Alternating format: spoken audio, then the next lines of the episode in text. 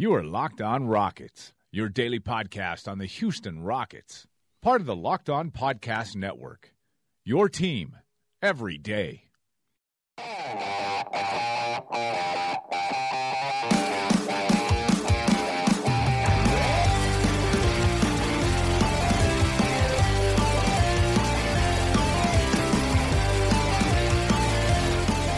Welcome in to a new episode and a new week of Locked On Rockets, your home for podcast discussion of all things Houston Rockets basketball. As always, I'm your host, Ben Dubose, Rockets correspondent for Sports Talk 790, the team's official radio flagship. As we chat this Monday morning, the Eagle has finally landed. Not officially just yet, but we know courtesy of Marc Stein nationally with the New York Times and Mark Berman locally of Fox 26 Houston Carmelo Anthony has agreed to sign with the Rockets once he becomes a free agent. It will be a one year, $2.4 million deal for the veterans minimum. Carmelo not free yet, but we learned at the end of last week that Oklahoma City, Atlanta, and Philadelphia have agreed to a three way trade in which Carmelo will be traded from the Thunder to the Hawks. That'll get Oklahoma City the luxury tax savings to some degree that they were hoping for. The Hawks, as a condition of the trade, uh, we'll buy him out. There's no chance of the Hawks keeping him, of course, because Carmelo has a no trade clause. He only waived it because they agreed to set him free as part of the transaction. So at this point, it's just a matter of waiting for that three team trade to become official. It's been agreed to, but all sides are waiting for Philadelphia to complete one more move, most likely trading Jerryd Bayless before that deal for financial reasons. Either way, it's a done deal. It's just a matter of time at this point and while we've known for a while that the Rockets were the front runner, they've been tied to Carmelo for 13 plus months now. At the same time, there have been confirmed negotiations between Carmelo and the Miami Heat. There were suspicions early on about the LA Lakers with another one of Carmelo's good friends in LeBron James. So we always thought that the Rockets and Chris Paul had the upper hand on Carmelo Anthony. These reports today are the first reports of a done deal that it's agreed to, and at this point, it's just a matter of Carmelo finally getting his free agency, which is just as simple as waiting for that three team trade and the buyout to ultimately go through. As far as today's show, we're not going to talk too much about the basketball side of that. I've been talking about that since July 6th when the report broke from Adrian Wojnarowski of ESPN that Carmelo would be parting with the Thunder at some point this summer due to luxury tax concerns. In short, while not oblivious to the risk, the fact that he's 34 years old, coming off his worst season in his 16 NBA years in Oklahoma City last year, the defensive concerns. I understand all the potential downsides, but when you're competing with the Golden State Warriors, potentially five All Stars, the most talented roster ever assembled, you have to take some risk. And Carmelo Anthony, he's a former scoring champion, he's a first ballot Hall of Famer, a 10 time All Star it's a risk you have to take if you want to compete with the Warriors. And as far as the concerns over his temperament, fit, the fact that Chris Paul and Mike D'Antoni are leading the Rockets, two guys that have a ton of personal experience with Carmelo, know how to reach him. And in the case of Chris Paul, probably Carmelo's best friend in the entire NBA. It makes a lot of sense, especially when you consider that Carmelo's a forward and the Rockets have lost two forwards, Trevor Ariza and Luc Moute from last season's team, so there are a lot of minutes to fill. That said, if you want more basketball talk, go back to our archives here at Locked on Rockets. I've discussed that plenty the last couple of weeks. What I want to get to today are the salary specifics because we had been speculating for a while that it might be the mid-level exception for Carmelo, and it turns out it's going to be the veteran minimum salary of 2.4 million as a refresher, the reason a lot of us, myself included, were suspecting the mid level exception number one, the Rockets had not used it and didn't seem particularly aggressive early in free agency. The taxpayer MLE, worth about $5.3 million per year, the Rockets didn't seem aggressive offering it to other suitors, so we suspected they might be holding it for Melo. And the other reason why it makes sense to give it to Melo is if you give him the mid level exception this summer, you can effectively pay him next summer should he work out because it's a one year deal for Carmelo. You can give him 120% of the existing contract. So essentially, you'd be able to retain him at an amount somewhere between five, six million dollars a year, essentially MLE money. So instead of using your 2019 MLE to retain Carmelo, like you probably would have had to do to retain Luc Moute this summer, you could retain Carmelo through his existing contract and then save the 2019 mid level exception for someone else.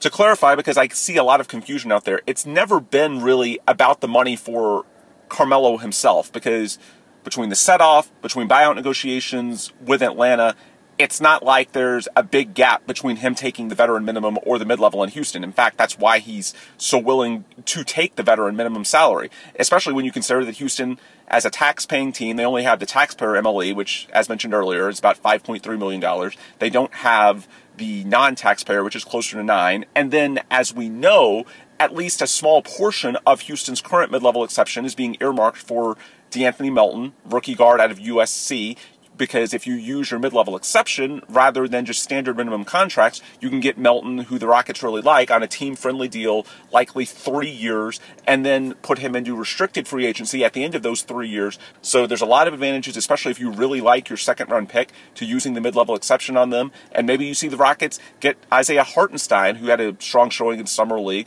on a cheap, friendly deal as well that gives them three years of cheap labor for a team in the Rockets that wants to get younger, doesn't have that many young prospects, that's something they may be earmarking this current MLE for, which would reduce the MLE from 5.3 million, which it is now, to somewhere between, say, four and four and a half million. So then when you look at the veteran minimum being 2.4 million dollars, which it is for Carmelo Anthony, you're talking about $2 million or less of a gap, and that's even before getting into the buyout amount, set offs, those types of things. So in reality, it never mattered to Carmelo.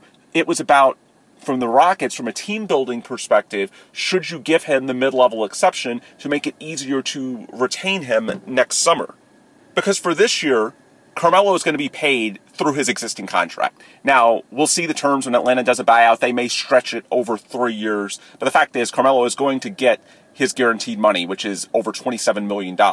So what he gets from the Rockets was fairly inconsequential in the grand scheme. So while it may seem like a sacrifice for him, a goodwill gesture, it's not really about that. For the Rockets, the MLE versus the veteran minimum, it's about planning for future off seasons. If Carmelo works out the way they hope he will, how do you retain him and how do you have the best chance to win a title and surround Carmelo Chris Paul, James Harden, Clint Capela, etc., with the best supporting cast.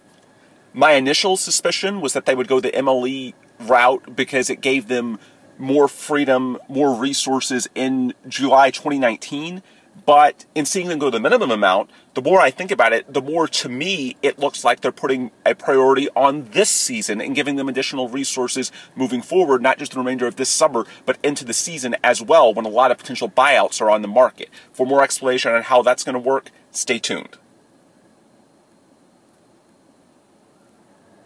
So, jumping back into the program, led off the first segment discussing the finances for Carmelo Anthony taking the veteran minimum salary over the mid level exception and why it's not really about Carmelo's desires, it's about the Rockets. And as explained, the reason some of us, I know myself and uh, David Weiner, aka Bema Thog, were thinking for a while that the Rockets might be earmarking the 2018 mid level exception for Carmelo is partially based on the lack of activity on other potential MLE candidates this summer, and also based on the reality of how do you keep Carmelo? Because next summer he's going to be an unrestricted free agent, and if he plays well in Houston, even at 35 years old, he's a guy who, again, a former NBA scoring champion, 10 time All Star, first ballot Hall of Famer. It would not take much to reestablish his value. So the Rockets do have to think about how they're going to retain him. Now, to be clear, the Rockets have not punted on the opportunity to retain him by signing him to a veteran minimum deal because 120% of whatever of the MLE was left after using it a small portion to sign De'Anthony Melton and maybe Isaiah Hartenstein as well would have been around five, five and a half million dollars, a starting salary for Carmelo next summer. Well, that's also about the same amount as the taxpayer MLE, which the Rockets will have. So it's not that the Rockets have any less resources to retain Carmelo if he works out. They can still keep him. It's just that by using the veteran minimum salary this summer, it means you would have to use next year's MLE to retain Carmelo rather than essentially the non bird tender, I believe is what it would be 120% of his existing contract, thereby saving your mid level exception to go somewhere else. So effectively, the trade off is that to save the 2018 mid level exception, they are giving up potentially the 2019 mid level exception as the means of r- retaining Carmelo. It's a trade that's a little bit surprising to me because we know this summer's free agent class has largely come and gone. There's a few interesting names still out there, but by and large, there's not that many guys seemingly left that are legitimate mid-level candidates. Now, technically, the Rockets do still have the rights to Sergio Llull out of Spain, but my guess is that if the Rockets were going in that direction, we would have heard something by now, since we're close to the end of July. My hunch is that the Rockets are probably now going to roll over most of the MLE, not all. They'll certainly sign Anthony Melton, and my guess is that they bring Isaiah Hartenstein back into the fold as well, these young prospects. But my hunch is that they roll it over into the season and save it to give them a leg up on the buyout market. Because potentially starting as early as December, but certainly by February, and the trade deadline is earlier now, comes at the start of February rather than the middle to end, so there's even more time for buyouts to get into the system and adjust. But that market should be absolutely loaded this year. Because, yes, you have your normal expiring contracts, guys like DeMarre Carroll, Jared Dudley, those could be potential defensive options at the wings that the Rockets could look at. If they want another backup center, they could look at Tyson Chandler in Phoenix. But in addition to the normal expiring contracts, guys that are up in July 2019 on middling to bad teams that may just want to part ways to give them a chance to win, you also have the ridiculous amount of players signed to one year deals this summer. So that's why a lot of people around the league are extremely bullish on the 2019 buyout market. And it could actually start with Trevor Ariza in Phoenix, a guy who was given a bloated one year contract. But if Phoenix isn't going anywhere, and we don't expect them to to be, given how strong the Western Conference is, then sure, you could see Trevor Ariza as a buyout candidate. And given his ties to the Rockets, Houston's needs, assuming they still exist, for more perimeter defense, then yeah, you could use your MLE to get a leg up during the season on guys like Trevor Ariza or any of the other buyout candidates that are going to be on the market because there are a lot of expiring deals and there are a ton of one year contracts that were signed this summer. So it should be a very robust, more active buyout market than usual. And it can make a difference, the mid level exception, in getting you a leg up. I know a lot of these guys, because they're getting paid on their existing contracts, you can say, well, how much does the difference in money really matter? Well, number one, Houston should be an attractive situation regardless. It's going to be a very good team. But secondly, uh, money always helps. That's how the Rockets got Josh Smith back in December 2014 was when he was bought out by the Pistons. And of course, Josh ended up playing a huge role in the 2015 playoffs. When Smith was bought out with several years left in his existing deal, the Rockets, I believe it was their uh, biannual exception, the BAE, that the Rockets used to bring Smith into the fold, and that was an advantage over other teams that just had the minimum to offer. So it can be a leg up for you if you're the Rockets to use that mid level exception as opposed to the other teams that are just going to be offering the minimum. And the few public comments we've heard this month from Daryl Morey, Rockets GM, there's been one consistency. I've seen multiple interviews in which he said it's about your team on April 15th. And what he means by that is that you have your best roster when the playoffs start. So to me, that's a clear allusion to the fact that what the Rockets have on opening night in October may not be the team they see as potentially dethroning the Warriors in April or May. So to me, it's indicating that under certain circumstances, the Rockets may be waiting until during the season when moves are more advantageous, such as potentially Ryan Anderson becomes more movable when he comes to close to being an expiring contract, and then, of course, the buyout market, especially if you roll over the mid level exception. The other reason to potentially gamble on the side of the 2018 MLE instead of the 2019 MLE, again, the 2019 MLE in this scenario, I'm guessing is earmarked for Carmelo if he succeeds, like the Rockets hope he will, is that with Chris Paul at 33 years old, everything is about the here and now. To me, that could be, if it was close, what tipped the Rockets to the scales of not using the MLE this summer, not saying, well, we're going to give ourselves more resources in July 2019 as opposed to going for it now. Because with Chris Paul, I'm not going to say that he's on the decline because clearly his performance last season when healthy was phenomenal. And in the playoffs, he was a top 10, if not top 5 player in the NBA. He was that good. That said, we know the clock is ticking. The window is not open forever. So I I think if you're the Rockets with this team with Chris Paul in his remaining prime years, every season is precious. So if it was close, and ultimately I think the Rockets saw this decision, Melo for the veteran minimum, Melo versus for the 2019 MLE versus Melo for essentially saving your 2018 MLE. In my opinion, the calculus comes down to gambling on the side of maximizing every year with Chris Paul and James Harden in their prime. And while I think it probably wasn't the easy decision for the Rockets because it's not concrete, in other words, who are you going to use the 2018 MLE on now?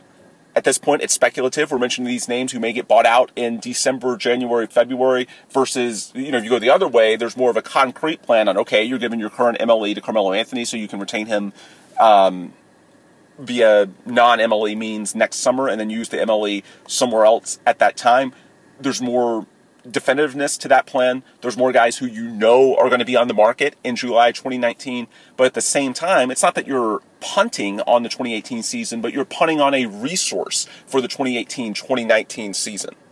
So, in my opinion, the biggest factor was that the Rockets if it was close, and I think they deemed this to be close, they want to err on the side of maximizing their resources for this current season for every potential year of the Chris Paul James Harden partnership when both of these guys are in their primes. And while I don't think they know who the MLE is going to be used for now, since they didn't use it on Carmelo Anthony, I think they feel that there are likely options during the season that could serve their needs, especially more wing defense after losing both Trevor Ariza and Luc Mbah. And perhaps a small factor too, I think the Rockets feel better about their young pipeline entering the 2019-2020 season than they do entering this season. Because next year, if the Rockets need more additions, they'll have De'Anthony Melton and Vince Edwards entering year two. They'll, barring a massive trade, they'll have their 2019 first round pick that they'll be able to bring into the fold. So you'll have at least three quality young players, two of them seasoned with a year of experience at that point, that you can potentially upgrade your 2019 2020 roster with. So to me, even if it constrains your options next summer to upgrade by forcing you to use your mid level exception to keep Carmelo, assuming he works out, then to me, a small part of the calculus could be that the Rockets feel a little bit more bullish on their pipeline of young talent by 2019 2020, potentially being able to fill some of those roles if the Rockets still need further upgrades. Now, the final segment of the show, I've spent the first 15 minutes breaking down why the Rockets, in my opinion, went the veteran minimum route for Carmelo instead of the mid level exception and in summary, I think it's a trade off of potentially losing your 2019 mid level exception to retain Carmelo for the upside of keeping most of your current exception and rolling it over during the year and being a super active player for buyout candidates such as Trevor Ariza potentially and maximizing your window this season with Chris Paul and James Harden in their prime. There is one other potential theory that I've seen thrown out, but I don't really buy, and that's that it's about saving luxury tax money for Tillman Fertitta. I don't think that that's a big part of the calculus here, but I do want to address it since I've seen a few people, including Dan Feldman of Pro Basketball Talk on Twitter, addressing this possibility. In essence, the argument is that, well, Trevor Ariza and Luc Moute were more expensive players. Ariza clearly was. A Moute one year 4.3 million, slightly more than the minimum, and instead, for luxury tax reasons, went for a minimum player in Carmelo Anthony. And one of the benefits, you sign a guy for the minimum, then the NBA picks up over 50% of the tab. Effectively, the first $1.5 million of it comes out of shared league revenues, and I believe that amount is also not taxed. So when you factor in the tax savings on top of the dollar difference, you can say that, well, they cheaped out. Ultimately, I don't really buy that for one clear and obvious reason the fact that Ryan Anderson is still on this roster. You have a player making $20 million a year who is not even projected to be in your rotation.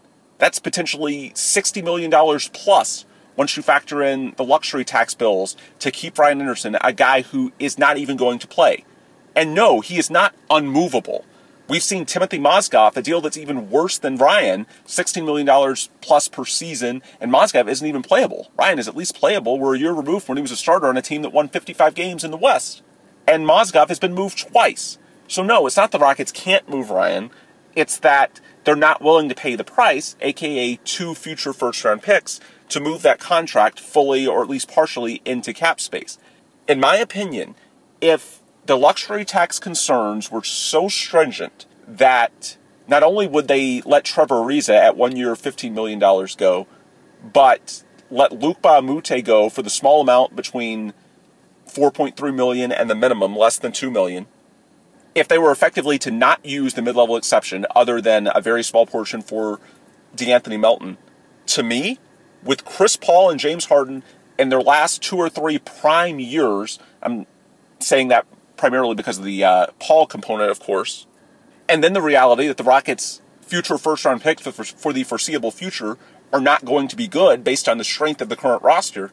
If the tax concerns were the driving force, then in my opinion, Daryl Morey absolutely would have moved Ryan Anderson in June for the upside of having that $20 million to play with in terms of Trevor Ariza, Luc Mbah a Moute, your mid-level exception.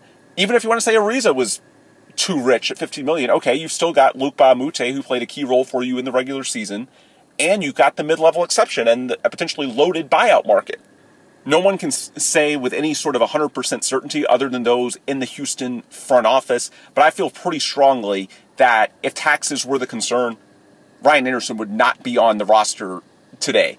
We've also had several other moves this offseason, paying $1.5 million to buy an extra second round pick in Vincent Edwards that we have no idea if he's going to pan out. He very easily could have gone undrafted. We also had the interview that Tillman Fertitta did with Tim McMahon of ESPN over Summer League in which he said the tax was not flu- influencing any of their decisions. Now, I think that's a slight exaggeration. I think clearly the tax played some role in their willingness to let Ariza walk, but to go from saying that there's no relationship to where it's so stringent that even the small gap between Luc Moute and his $4.3 million deal versus the minimum that Carmelo Anthony was willing to take was the justification for those moves. I have no idea why Tillman Fertitta would say that. That makes no sense. Not like it was required media availability. He went out of his way to do that.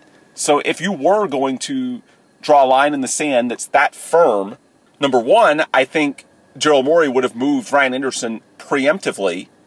But number two, why would the the owner go out of his way to give an interview and address the subject when he didn't have to? There's no required media availability. There was no reason for Tillman Fertitta to go on the record. It's his basketball team. He can do what he wants. If resources are that tight, I don't think Ryan Anderson is here. I don't think Tillman does the interview. And quite frankly, for that matter, I'm not even sure Daryl Morey is still here because, as mentioned last week, we know Morey had a great opportunity to take over a loaded team in Philadelphia in a huge market in a weaker Eastern Conference. If the financial constraints were that tight, the other things that have played out in July are not consistent with that theory. I think we could actually go a step further and say that if the constraints were that tight, I don't think you give Chris Paul a full max deal, albeit for four years instead of five, at the stroke of midnight on July 1st, if the constraints are that restrictive. Because I don't think Chris Paul is going to get that offer elsewhere on the market. I think you could have played hardball with Chris the same way uh, they have to some extent with Clint Capela. Of course, they're more willing with Clint because he's restricted and they can match any outside offer he could theoretically receive. But handing out a $40 million a year contract to a point guard who's going to be turning 37 in the final year of the deal is not something you do if your hands are tied. Keeping the best GM in, in basketball when maybe the most loaded situation with young talent in the league, when that gig comes available in a huge market with players of ages that are much more friendly than the current roster in Houston, that GM does not stay if the constraints are that tight. Ryan Anderson, a $20 million a year player who's not even going to play, is not just effectively kept at the end of your bench as a potential trade chip. At this point, that's the upside for Ryan is that the longer you wait, maybe by the deadline, certainly by next summer, you can use him as an asset, as an expiring deal, maybe he doesn't become a positive asset, but at least he's not a negative one. And maybe that's another small part of the calculus why the Rockets were willing to give up their 2019 mid level exception if necessary to retain Carmelo, because next summer, potentially you can make more upgrades via trade because you have Ryan Anderson's salary matching ability and he won't be a negative asset at that time. But you don't pay $20 million for potentially a trade asset a year down the road if the constraints are that tight. So, in closing, while I understand the financial argument. You see a guy taking the veteran minimum, especially with the NBA picking up over 50% of the tab, and you want to draw a conclusion, especially because we can agree that at least part of the offseason decision making, Trevor Ariza at one year, $15 million, was the decision not to offer that was in part because of luxury tax concerns. And I understand that some people are going to draw a connection or attempt to between all of these things. But ultimately, I don't buy it. I think letting Luc Mbah go had a lot to do also with his shoulder. The fact that one more potential dislocation could lead to a surgery, which at that point you're probably looking at him being out for the year or at least three or four months. And the fact that they had a guy like James Ennis that they could replace at a veteran minimum salary and give you potentially the same production, albeit much younger and with more upside, with Ennis being 28 as opposed to uh, Mbah Moute at 32. Ultimately, time will tell. We'll see if the Rockets eventually use the MLE, but my guess, for all the reasons that I've been laying out, is that they will, and it's just a matter of waiting for the buyout candidate to hit the market, which probably won't happen until sometime during the season. Anyway, with that, we'll wrap up today's Carmelo Anthony uh, financial update. Again, the news of the day, according to Marc Stein of the New York Times and Mark Berman of Fox here in Houston, is that Carmelo has agreed to a deal with the Rockets that he'll sign once he gets his uh, free agency. But if you followed me here at Locked on Rockets, you know good and well that that's not really the story. We've known that for some time. The real news is that Carmelo is taking the veteran minimum salary instead of the mid-level exception, and based on that, there are some uh, changes that I think we should make to our expectations going forward uh, for the next, I would say, really 13 months, because clearly you're more of a player now for buyouts this season and perhaps slightly less of a player in free agency next summer because you're probably going to have to use your mid level exception in July 2019 on Carmelo Anthony to keep him if he works out, as the Rockets clearly believe he can and hopefully will.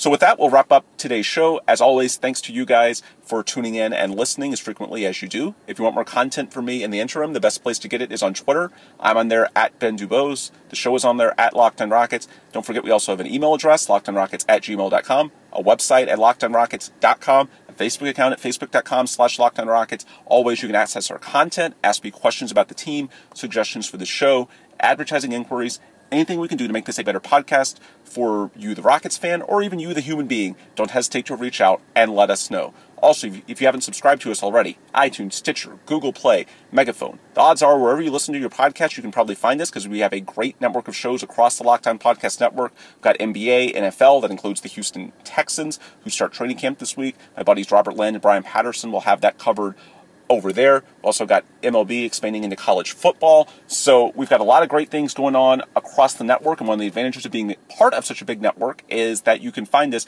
on pretty much wherever you listen to your media. So again, iTunes, Stitcher, Google Play. If you haven't already subscribed to us, please do. And if you would also be kind enough to leave us a five star review, that's one thing you can do to make us attractive to potential advertisers and keep the business model working here at Locked On Rockets, or for that matter, Locked On Texans or any other show, and keep us going as the most regular podcast covering these teams.